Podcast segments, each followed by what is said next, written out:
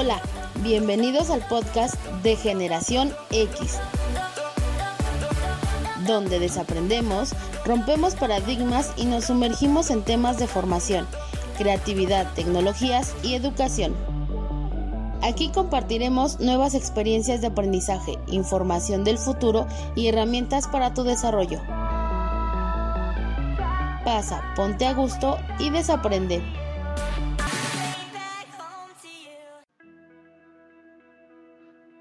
¿Por qué las escuelas se olvidan de generar creatividad en los alumnos?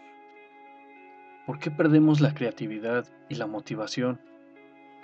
¿Por qué nos seguimos enfocando en evaluar los errores y no la forma de resolver los problemas?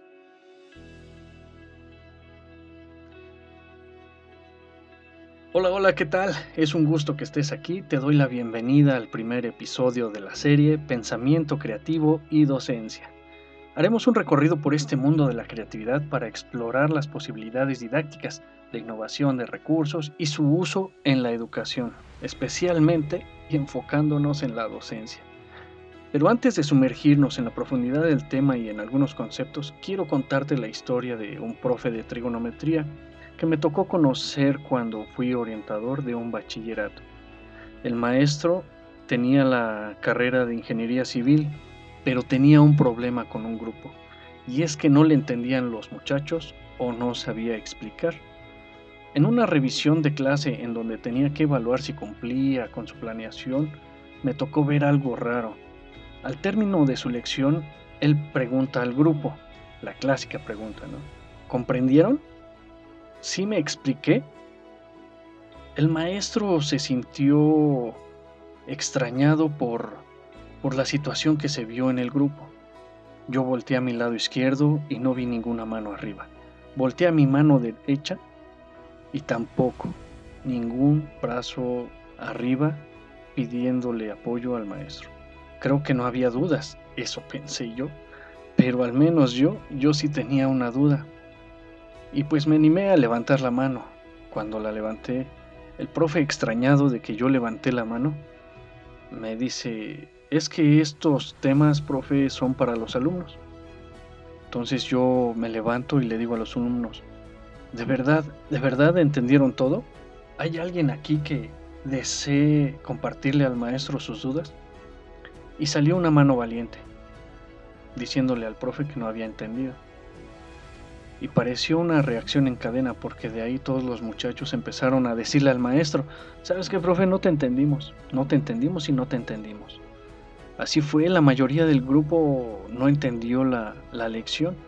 Y al finalizar la sesión eh, tuve una pequeña charla con el profe y pasamos a la oficina para revisar lo que estaba pasando con el grupo, por qué fue que sucedió esto.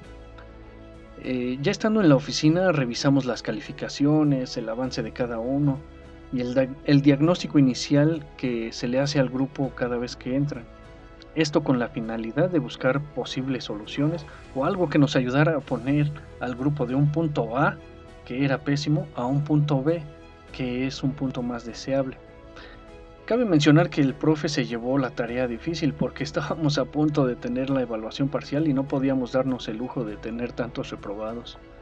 Yo pensé que la tarea que se llevaba el profe me la iba a entregar al siguiente día, sin embargo al paso de unas horas no fue mucho lo que tardó y cuando el profe eh, de trigo me cae en la oficina con varias propuestas y, además él traía y portaba una sonrisa de oreja a oreja, imagínatelo, es como si hubiese descubierto la cura contra el cáncer o algo así, su, su alegría se desbordaba por la piel.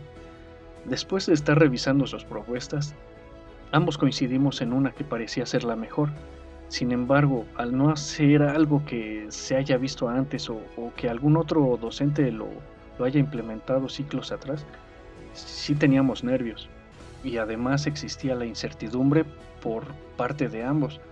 Aún así, se llevó la, la propuesta y se aterrizó. Y al finalizar esta actividad, se logró el objetivo del grupo. ¿Qué te quiero decir con esto? El profe lo que hizo fue establecer momentos eh, que, algunos teóricos o algunos neurocientíficos llaman las fases del proceso creativo.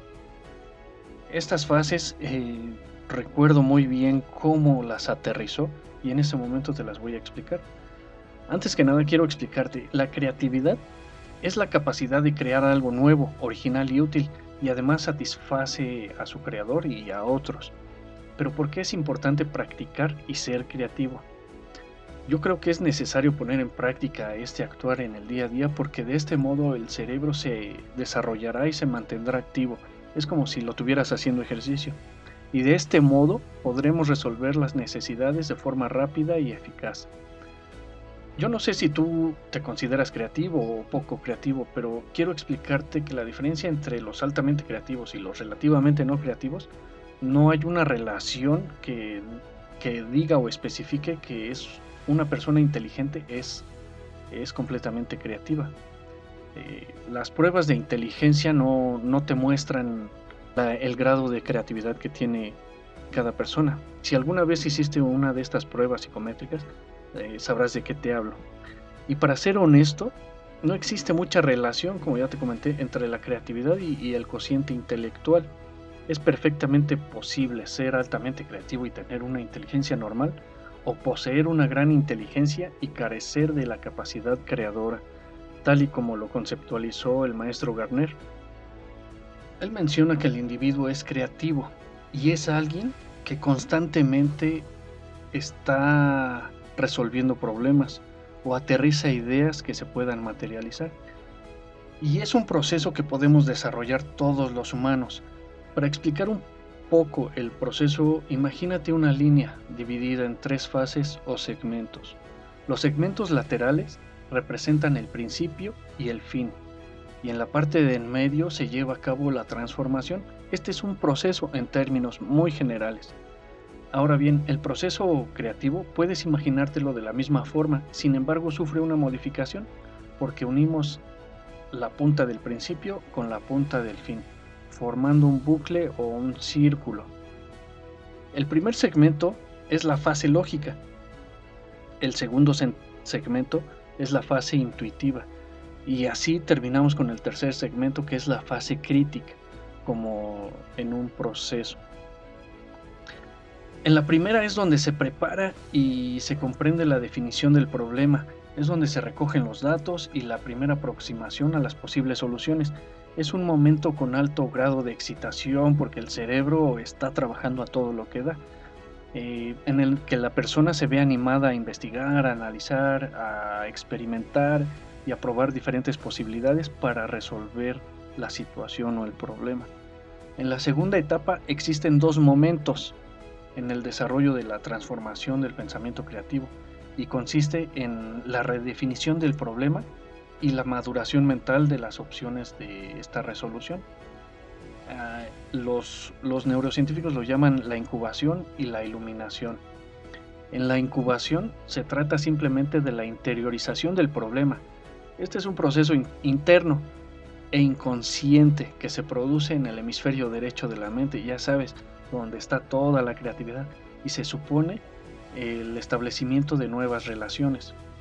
A diferencia del segundo punto que está en esta fase, es la iluminación y surge de improviso y es cuando todo cobra sentido, todo está relacionado y claro, aquí en este momento tan mágico es cuando aparece el foco encima de tu cabeza, como en una caricatura.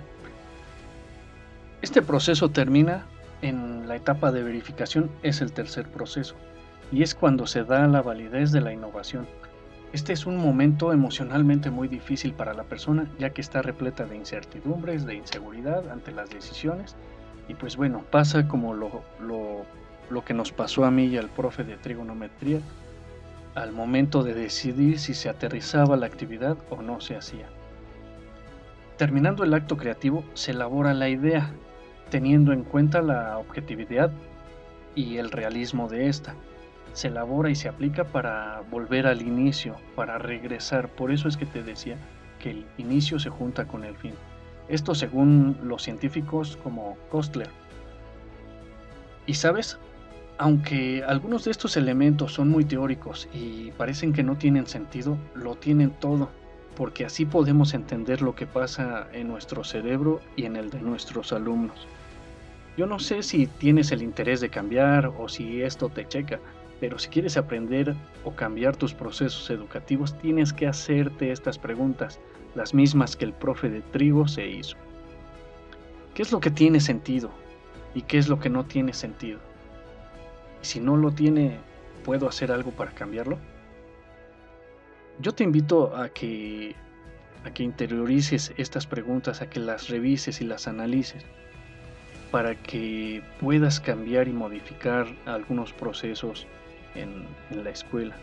Te invito a que practiques la creatividad, te invito a que aprendas cosas nuevas, te invito a que desarrolles, innoves y modifiques el caos del ordenado. Enfrenta el orden para mejorar, así como el profe de trigo que enseñó su materia creando iglús de unicel, enseñando a calcular la circunferencia interna y externa, calculando, midiendo y cortando los difíciles bloques tan diferentes uno de otro y con cuatro medidas diferentes de la pequeña estructura. Así como el profe de, trigo motivando al grupo y usando su creatividad. Muchas gracias por, por escucharme y nos vemos en la próxima. Hasta luego.